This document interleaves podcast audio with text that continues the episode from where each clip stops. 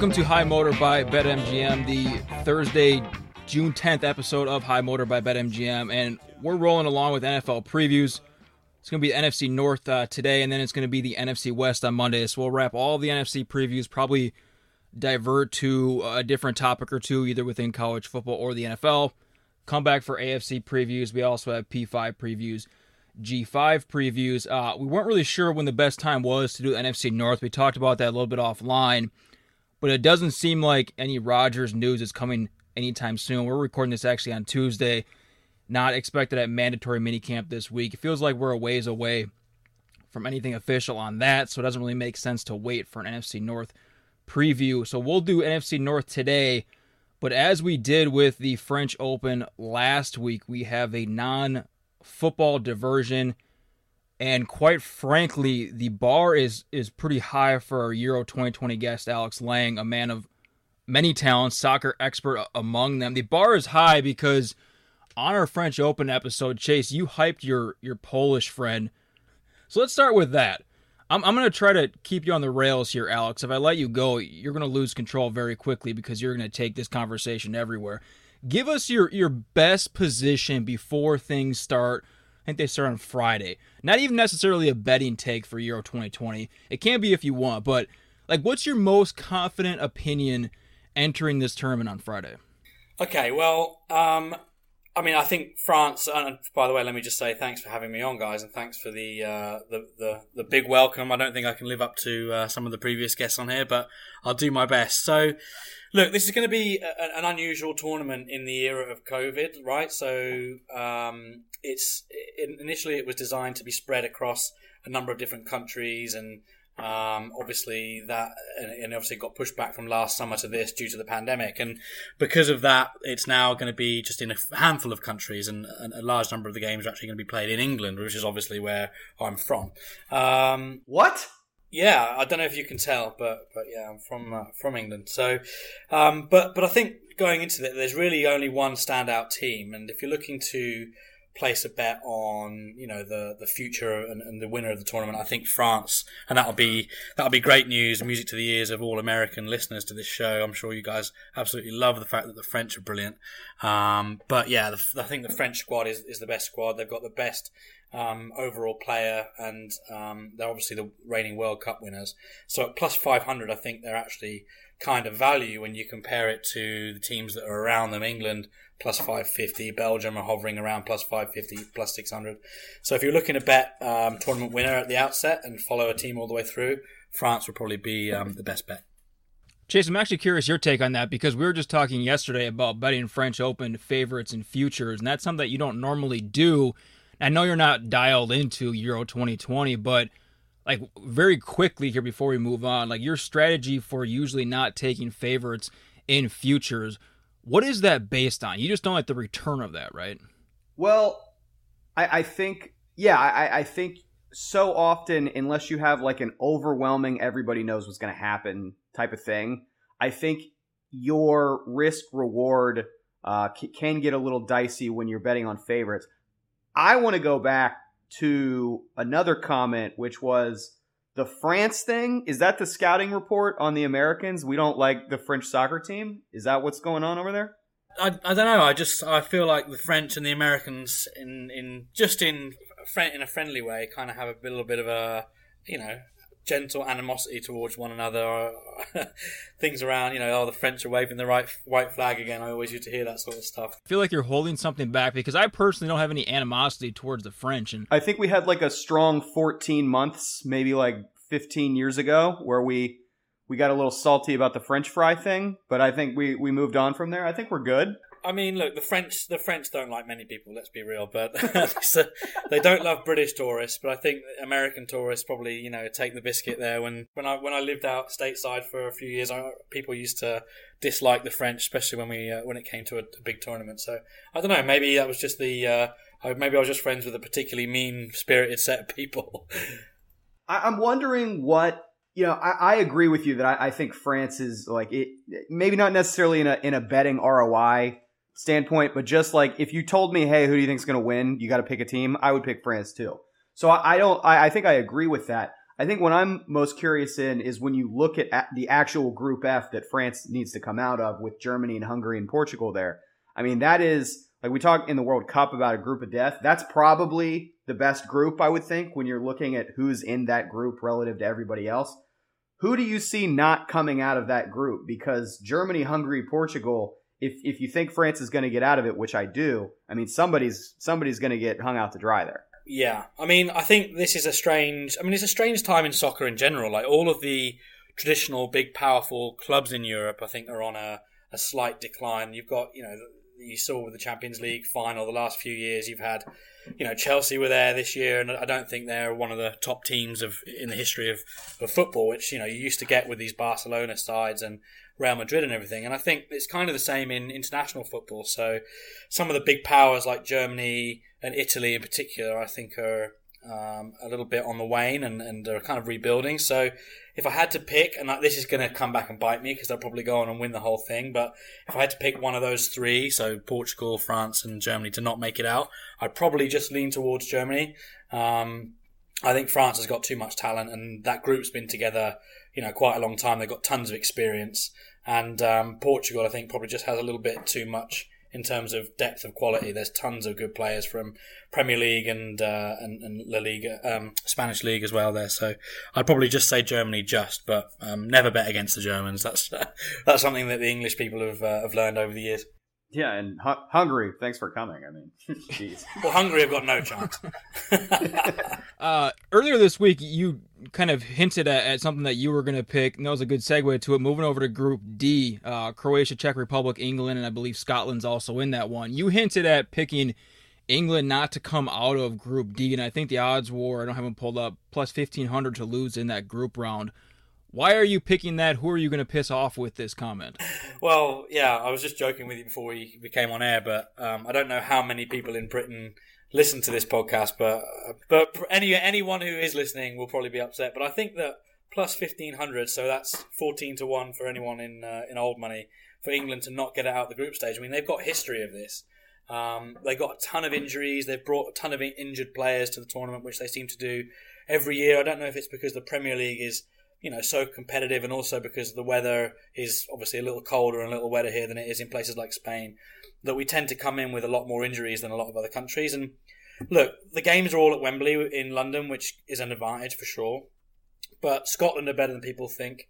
Um, Croatia knocked us out at the World Cup um, three years ago, the last tournament, and the Czech Republic are, are always a competitive team. So I wouldn't be massively surprised if England came out and and struggled. And, and you know, if you if you draw three games, or even if you win one and lose two, you could end up going out. And that's kind of the that's kind of the drawback of having these such small groups of, of four. Yeah, I think you nail it. There's no easy win in that group. Like there, there's no patsy. They, everybody's competitive. Croatia's been just solid for a long time. Scotland is better than people think. What going through the the remaining groups that we haven't really touched on? What's a team that you think people aren't paying enough attention to? Well, I mean, if, if we're going back, if we're looking at um, you know odds to win the tournament, I think, as I said at the beginning, this is a strange year. So we have teams who are already suffering um, with some some um, positive tests. I think the whole Spanish team is in is in quarantine right now, and there are even some doubts about their first group game as to whether they'll be able to go, you know, to, ha- to have it go ahead on time as scheduled. So um, you could look to back some underdogs, and I think Croatia at plus four thousand. I think they are with BetMGM. They were yesterday. Is a, a really really good bet. Um, you know, you could make if they make it to the final, you could potentially hedge that if they're playing against someone like France. In terms of some other long shots or semi long shots, I think Portugal at plus eight hundred.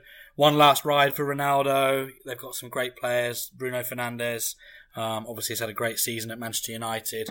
Um, uh, and Bernardo Silva as well, one of the best players in the world at Manchester City. I think they've got a great chance. Uh, I think they're at plus 900 right now on, on BetMGM.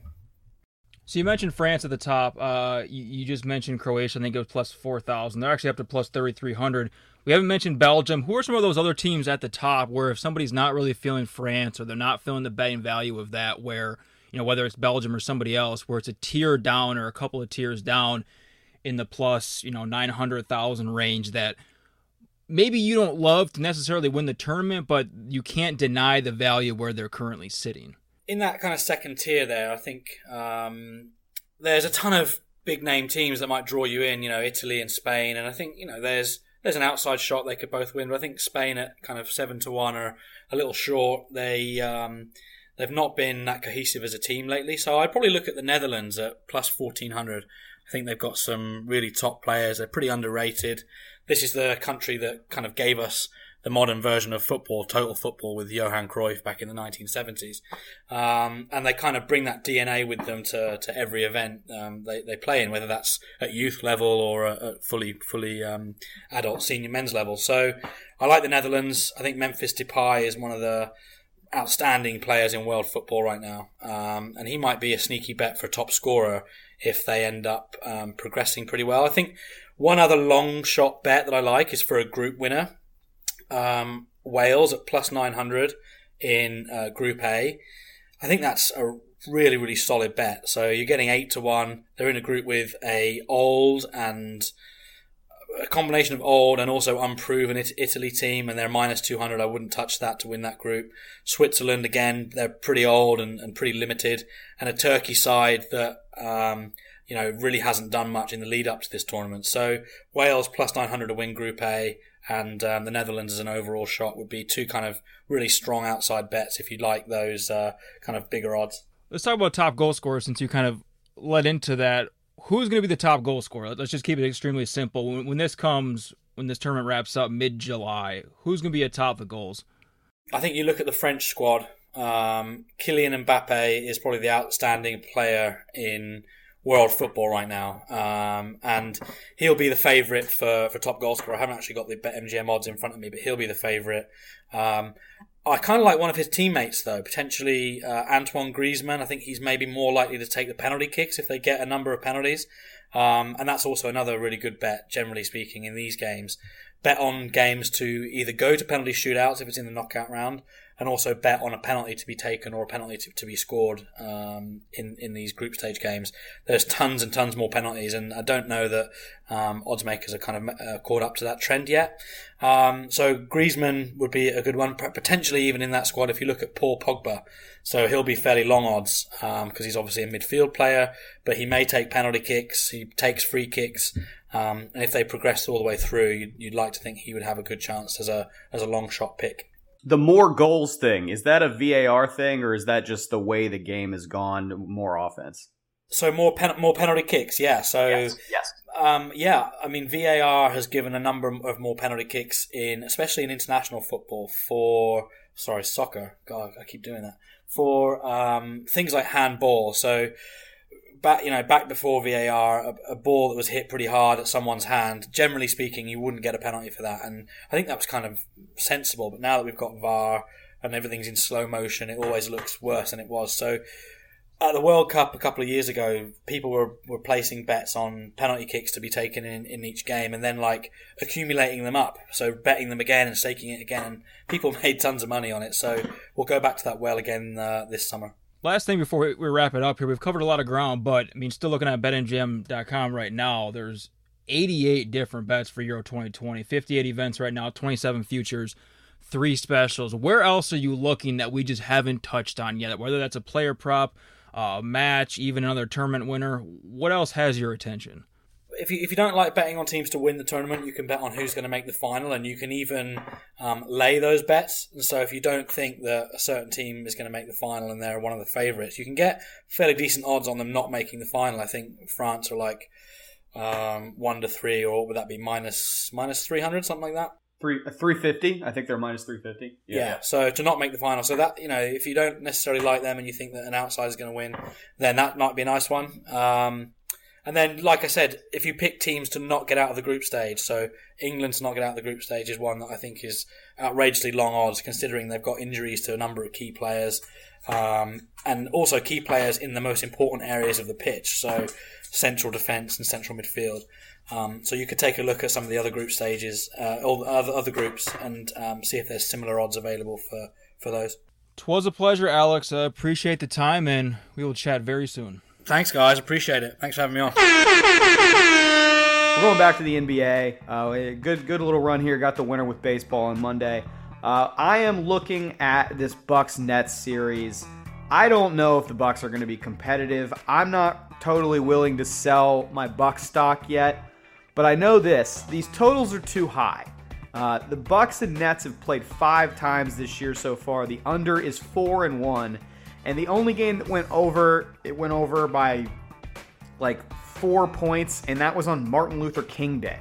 So the trend here is going under, and the total has moved down. It moved down, I think, one and a half points from game one to game two. It moved down about four points from game two to game three.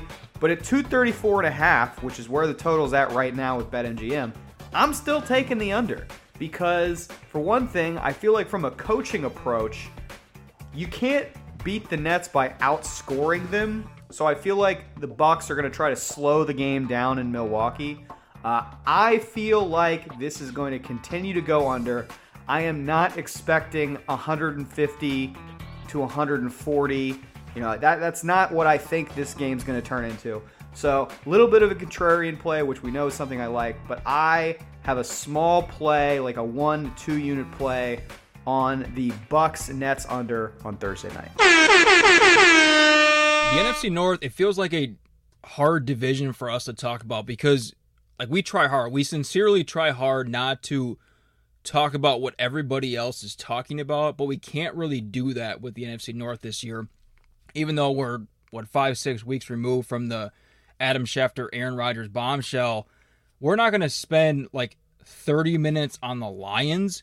So we kind of have to talk about what everybody is talking about, but I think we can maybe do it in a context that is fresh and new. So I think we should probably go about it with this. With the Aaron Rodgers uncertainty, we've both said if you believe Rodgers is coming back, which we both do, the Packers' numbers are highly attractive. All of the numbers that are currently available, some are still not available.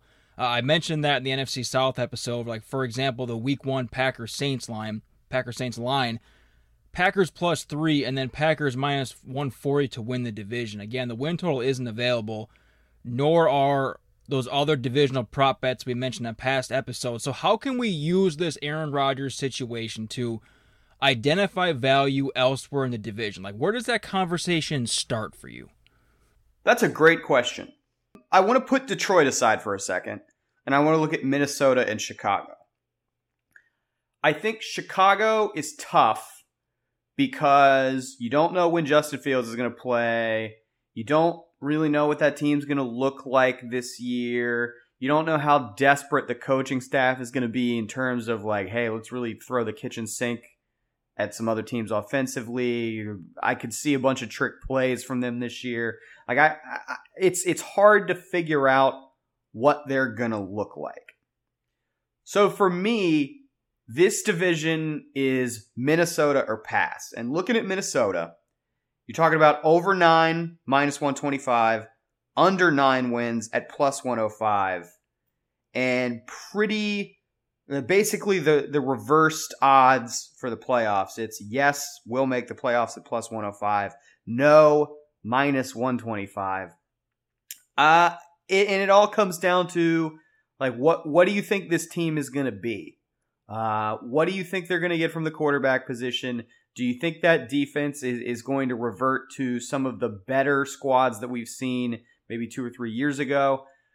For me, them getting to 10 wins I don't think it's impossible, um, but they I think they would need to be they would need to have luck on their side, which they maybe haven't the last couple of years. That would be maybe where I look to attack, and depending on you, how you feel about the schedule, maybe you put a small amount on the under. But this this just I don't have I don't think I have a good feel for this division. I don't like a lot of these numbers. I feel like I've had a lot of opinions on the first two divisions we've done, and this one, I'm kind of sitting on my hands. How do you feel about it? You know this division way better than me. Well, that's why I asked you the question because even though, like, the overwhelming storyline, obviously in the North in the NFL is Aaron Rodgers, and as I was going through and getting my notes, I didn't feel like I was thinking about Rodgers that much. That's why I wanted to ask you that to see if you were kind of on the same page with me. I mean, even going back to your Bears comment, hard pass for me on all Bears. Totally agree with you even if we had more of those divisional prop bets like we've talked about for the South and the East, I don't think I would touch any of those. I mean, we talked about that I think it was right after the draft, how we don't know, kind of like what you mentioned, we don't know if Matt Nagy is going to try to rush Justin Field, Justin Fields out there to show, hey, I can actually, you know, coach and groom a good quarterback, or is he going to try to keep him on the bench for some job security, build him up off the field, and then try to make the case to to ownership management that I should be around for Justin Fields? We don't know how any of that's going to work out, and that has nothing to do with Aaron Rodgers. Therefore, I have a really hard time doing anything. If you think that the Bears are just going to be as good as they were last year and if they improved over the offseason, fine. Like you can make that on the field argument, but there are too many off the field. I don't know how they're going to approach the season. I don't know if they're doing an overhaul because Matt Nagy and Ryan Pace know that they're fighting for their jobs. Does Ryan Pace know that because he drafted Justin Fields and Justin Fields might not play this year or maybe only plays a few games, he's going to get another year? I don't know any of that. So I'm not sure if, like you said, if any of our discussion today is really going to focus on the Bears. So go into the Vikings. Wait, one one more note about the Bears before we move on. You can I can I give you some of the Bears' schedule? At Rams, Bengals at home, at Browns, Detroit, at Raiders, Green Bay, at Tampa, 49ers at home, at Steelers. That's their pre-bye schedule. So their bye is like week nine ish. It's, it's, November 14th. So yeah, so week yeah, nine, week 10, somewhere in there. That's tough. And then after the bye, they got to go to Green Bay. They got to go to Seattle. They got to go to Minnesota, and they got to play Baltimore at home. That's a tough one. Tough schedule. So even if you're making the on-field argument for the Bears, there's no didn't like what's their number at? The number is seven and a half. Seven and a half. So it's a decent number. I mean, you, you could go over and they, they can still be under 500, but man, it's just a lot of tough games. You don't know when Fields is going to come in. You, I feel like you are flirting with disaster trying to take a position on the Bears. I don't think the Bears got worse over the offseason necessarily. So if they go 8 and 9, that would technically be better because they were 8 and 8 last year and made the playoffs. I just don't know if I have anything else to add than what we've already talked about. I don't know what's going to happen on the field, off the field. I can't make the on the field argument for the Bears because that was not an 8 and 8 team last year. That that looked more like a 6 and 10 team that happened to sneak into the playoffs, happened to get some decent quarterback play out of Trubisky down the stretch against some terrible teams. We saw what happened when they played real teams. So that's really all I have on the Bears unless you have anything else to note. You know, I would, I would almost want to take the no will not make the playoffs at minus 135, but there's two big caveats there. Number one, I think they're likely to be better this year than they were last year, and they made the playoffs last year. Uh, I think the schedule's probably harder this year, but if they're better this year, uh, you kind of wonder how that all comes out in the wash. And then number two, we both think Rodgers is staying in Green Bay, as we have said. But if we're wrong about that, everybody can be wrong about everything. And if we're wrong about that, all of a sudden, Chicago is in real position to win this division because somebody's got to win it and there's no guarantee that Minnesota is going to, you know, just be awesome again. So I think you got to stay away from that one too. I mean, the number at, at minus 135, it's not like you're laying a ton of juice there uh, to, for the no. And you know the NFC is loaded, but somebody's got to win the division. And if Rodgers is gone, I think Chicago is probably as good as bet as anybody to, to win this.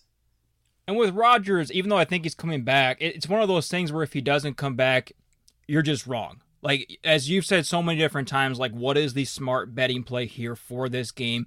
If I'm wrong, sucks, but oh well. At least I, I, I grabbed the right value, I made the right handicap, made the right assessment. If Aaron Rodgers doesn't come back, that's fine. As a Packers fan, it would suck, but like in terms of betting, I, I just don't see how you can take that position and which you're not doing at all and making an actual bet. If that wants to be like one of your factors, kind of like when we talk about the Super Bowl betting, how much does history play into that? And you kept saying over and over and over again, that's just one piece, but it cannot be the entire equation. If you want to just guess, like if you have five different arguments for why the Bears could go eight and nine or nine and eight, that's fine. And if if the if Rodgers now coming back is one piece of that, so like ten percent of that, that's fine. If he does or does not come back, whatever. Let's talk about the Vikings, though. So, like you said, plus 105 to make the playoffs. Uh, the offensive line isn't there yet. Repeated investments. I mean, maybe they're heading in the right direction with that. I don't think that we've seen enough to say that they are or not even. Uh, consistent clutch quarterback play isn't there yet. We know what Kirk Cousins has done against bad teams. We know what he's done at home, specifically against bad teams in the first three quarters. They don't have enough pressure from the edge. Like, those are real issues. I'm not discounting those issues, but I don't think it's big enough to tank this team to like an eight win season, no matter what happens with Rodgers. The one note, the betting note that I have on this, I don't see why you would possibly, not you specifically, why somebody would take the Vikings over. Again, the win total is nine on that, and that's minus 125, under nine is plus 105. How could you possibly take the over on this of nine instead of taking plus 105 to make the playoffs? If you win 10 games, there's a damn good chance you're in the postseason. Most years that's going to be enough, and even though we don't know like the full playoff picture for a 17 game season, I'm still more than happy to guess that a 10 win season is enough to make the playoff in exchange for going, what, 30 on the odds from minus 125 to plus 105. So it's the same thing. No playoffs at minus 125, under nine wins at plus 105. Unless you see like nine and eight as insurance of some sort as a push, which is fine, but like it turns out you don't win any money on a push. Like if they go eight and nine, that's not going to be enough for the wild card this year. So purely from a betting standpoint, I don't know if I'm going to take any of these numbers for the Vikings, but purely from a betting standpoint, I don't know how you can justify taking over nine instead of taking yes at plus 105. Are you seeing the same thing that I am there?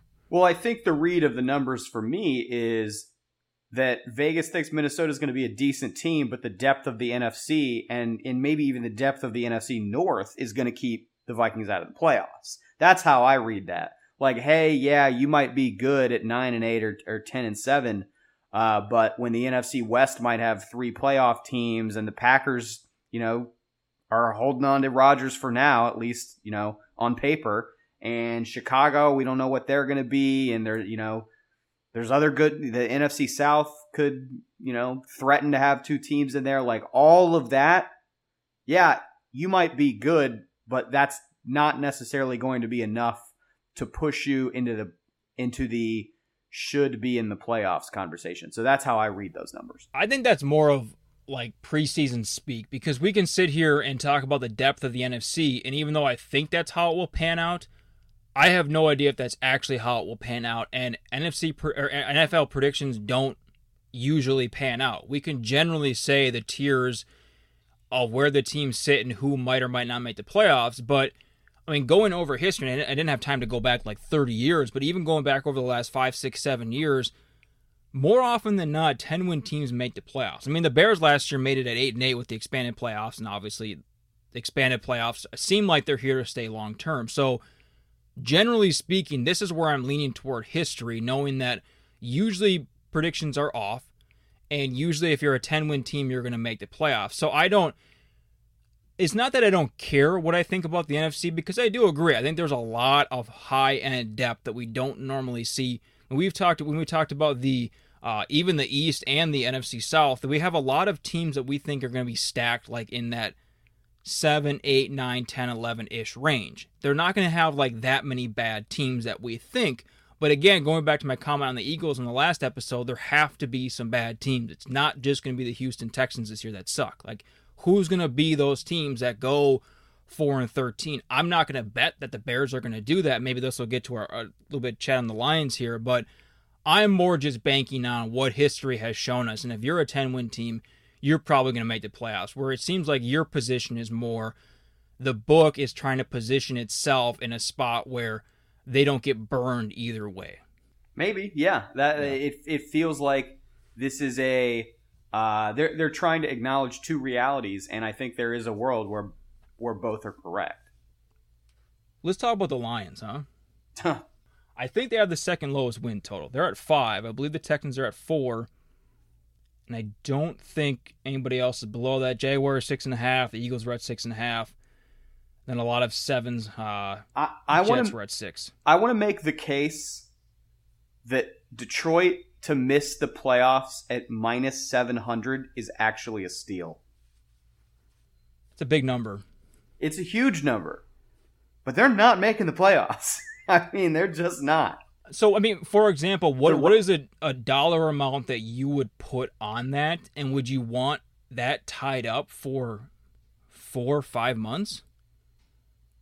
Like, is that worth the value to you? You could get a bigger return betting that throughout the year. Here's here's here's the the scenario where I bet that.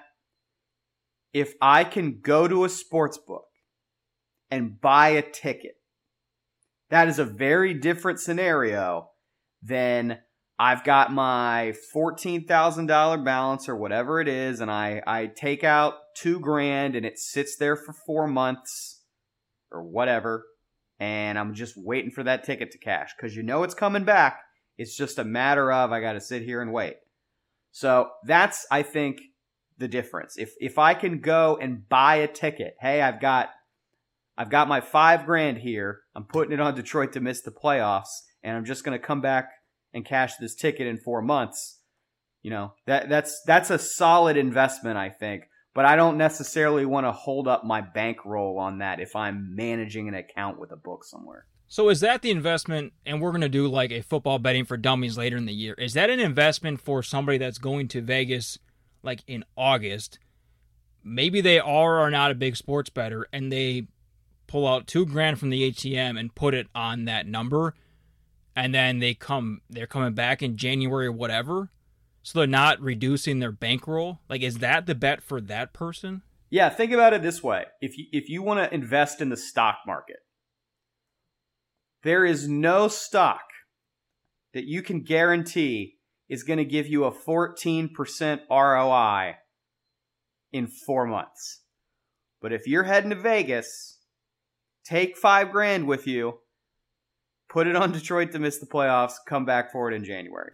Because you're leaving Vegas without that five grand no matter what. But you're coming back a little later on, and you know you're gonna you're gonna pocket the uh, you're, you're gonna pocket the cost of the plane ticket probably. I mean, that, that's that's the thing. Like, if you're in Nebraska and you got to fly back to Vegas to collect your money, I mean, that's that's tough because you're probably using your winnings. I mean, hey, maybe maybe you've got uh, maybe you've got forty grand lying around that you want to put on this. Uh, that would be a different story. But my five grand example, you know, you're making about eight hundred bucks. You know, some back of the envelope math there off the top of my head. Uh, that's probably not worth the cost of travel, unless, of course, you live nearby, you're there on business a lot, something like that. But uh, yeah, I, I, don't want it necessarily sitting around in my account. That's money I, I would rather use somewhere else, perhaps. And uh, no is minus 700. Yes is plus 500. If you can make an argument for the Lions at plus 500 to make the playoffs, God bless you, because there there is no argument, so I would be impressed. Jared Goff's not carrying this team, guys. That's not what Jared Goff does. Like this Jared team Goff, did not get better in the offseason. Jared Goff can be successful when he is put in position to be successful.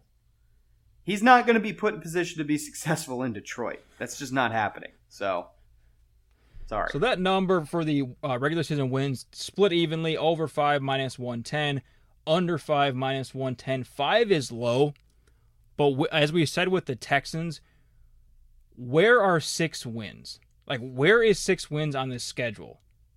That's what I don't understand. I mean, you, you get this is to open. They're opening the season with the Niners, Packers, and Ravens. The Lions might just wave the white flag on this season after week three because they have no interest in going on. Then you go to Chicago, you go to Minnesota, you get the Bengals at home, go to the Rams. I mean, I don't know how the Lions get to six wins, but I don't know if it's just early on a Tuesday morning here. I have a weird feeling about Dan Campbell in year one. I don't think it was the right hire. It seems like they had a guy in Matt Patricia who just sucked as a head coach, and they found his polar opposites, which can work. Like we see college football teams do that all the time, where they have a guy that just totally sucks, is either too high energy or too low energy, and they go and get the exact opposite guy which can work, but I think they went too far with that. Long term, I don't love it. Short term, I have a very weird feeling that he finds something. Maybe the players just take to him. Do you know what this situation reminds me of in college football? I'll be impressed if you pull this out right here. Who does hiring Dan Campbell, what does this situation remind you of in college football? Uh, are you going to say Tom Herman, your best friend? I'm going to say Sam Pittman. Ooh. You have a veteran coach who is known as kind of like this high energy, quirky, fun, players like him kind of guy who's like semi pursued head coaching jobs before, but has generally been satisfied with being a positional coach, and offensive line coach with big time programs. You have Dan Campbell, who's been a tight ends coach forever, has kind of pursued head coaching jobs, has never got something where it just seems like there's a message that might resonate. And that's that worries me. I'm not like looking at Arkansas football and saying this is why I'm not taking the Lions under. But I have a weird gut feeling that something will click with the Lions in year 1 and they'll go like 6 and 11 and smash the Cardinals late in the season, maybe beat like the Seahawks in Seattle week 17. Am I totally off the rails with this? I don't think you are at all. So we're talking about to get to five, right? So like let's to justify taking let's the find over, the five. Where are the five wins for them on their schedule? Right. To justify taking the over, let's let's first feel good about the push, right? So they got to win. Let's say they go two and four in divisional play. And you know, we don't know what's going on with Chicago. Minnesota's been up and down. They're got a lot of money into an average quarterback. Like taking one game off of each of those, getting swept by the Packers, not all that crazy. Like that feels like it could maybe happen. So we're going to give them two divisional wins. They're non divisional games. We've got San Francisco, L. Ravens, L. Cincinnati at home, doable. That's a 50 50 for me. That's doable. Philadelphia at home, that might be a win. I kind of like that one. So we're going after the bye. I'm not. I, am not saying they're going to win. I'm saying don't totally write off the idea of them winning in Pittsburgh. No, no. I don't think it's that crazy. I think Pittsburgh's going to be overrated, and that's there after the bye week. So they've got two weeks to prep for it. I don't think it's crazy. I'm not giving them the win. I'm saying it's not crazy. No, they're not going to Pittsburgh and winning. Arizona late in the season, you referenced. Arizona could be trade deadline sellers. They could go, dude, we're at fourth place in this division. We're not making the playoffs. Let's prepare for next year. We can make a real run next year.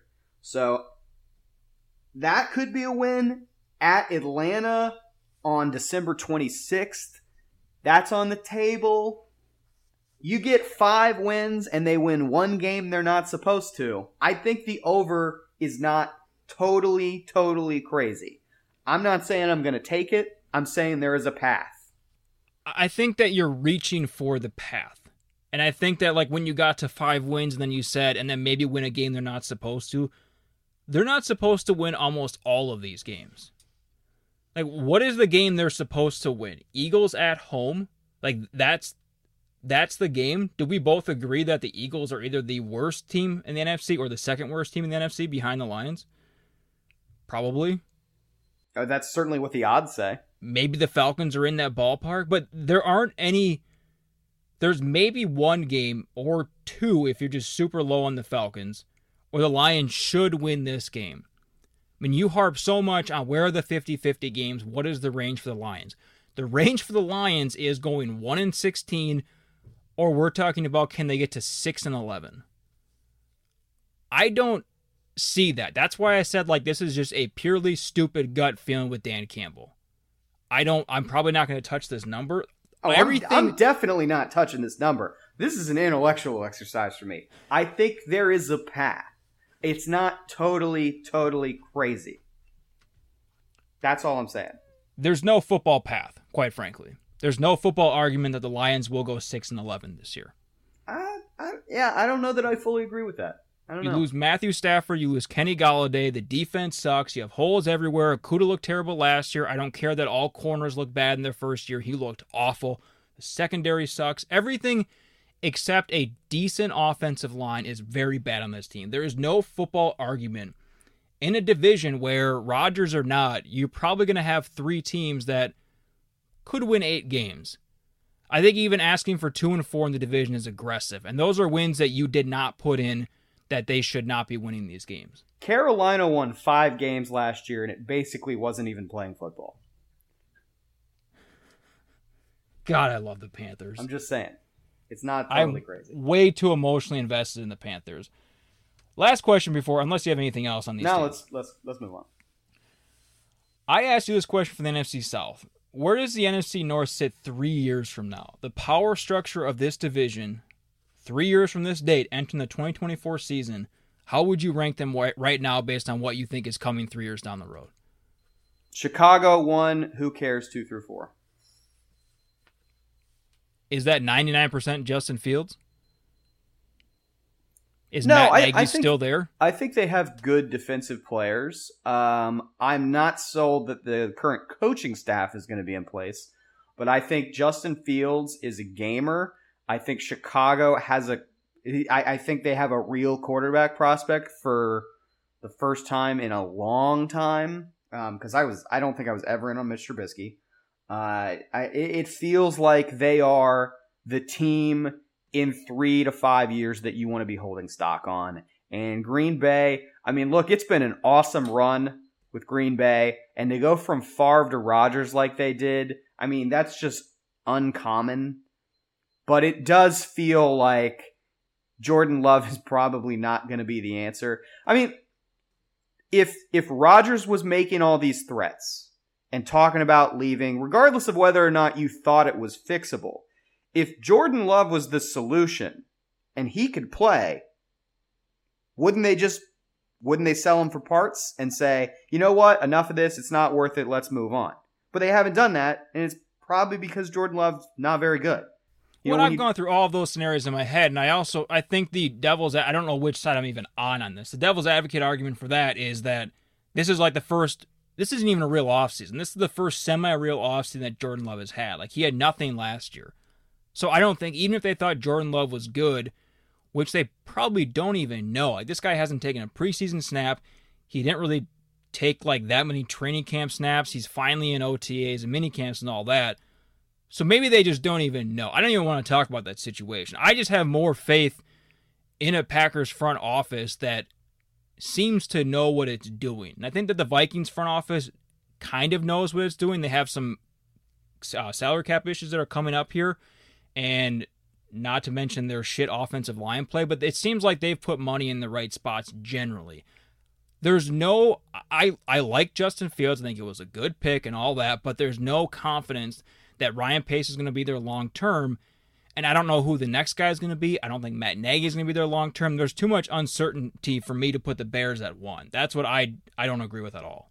I think I totally am with you on the respect for the Green Bay front office, but I think when you look at the quarterbacks in this division, there's one team that could. and I, I'll meet you halfway. Justin Fields is not, you know, it's not a sure bet, but I feel like they are the closest to having a long term solution at quarterback right now. And so for me, I would take Chicago at one. I don't think any other team in this division, you know, you, you even have a guess at what the situation is going to be five years from now. And that's the difference for me. Even three years from now, I mean, who are going to Yeah. be the three non-Bears starting quarterbacks in NFC North? Like you would think it would be Jordan Love, Kellen Mond, and God knows who for the Lions, but we have no. Maybe that's the exercise projecting the starting quarterbacks across the NFL three years from now. We're back on Monday for the NFC West. Uh, really, the only division that we've talked about extensively a few different times since the Super Bowl. That'll be available in your podcast app right away on Monday morning. So hit subscribe on whatever app you're using to have that auto downloaded right away on Monday. Thanks again to Alex Laing for the Euro 2020 talk, and we will see everyone back here on Monday.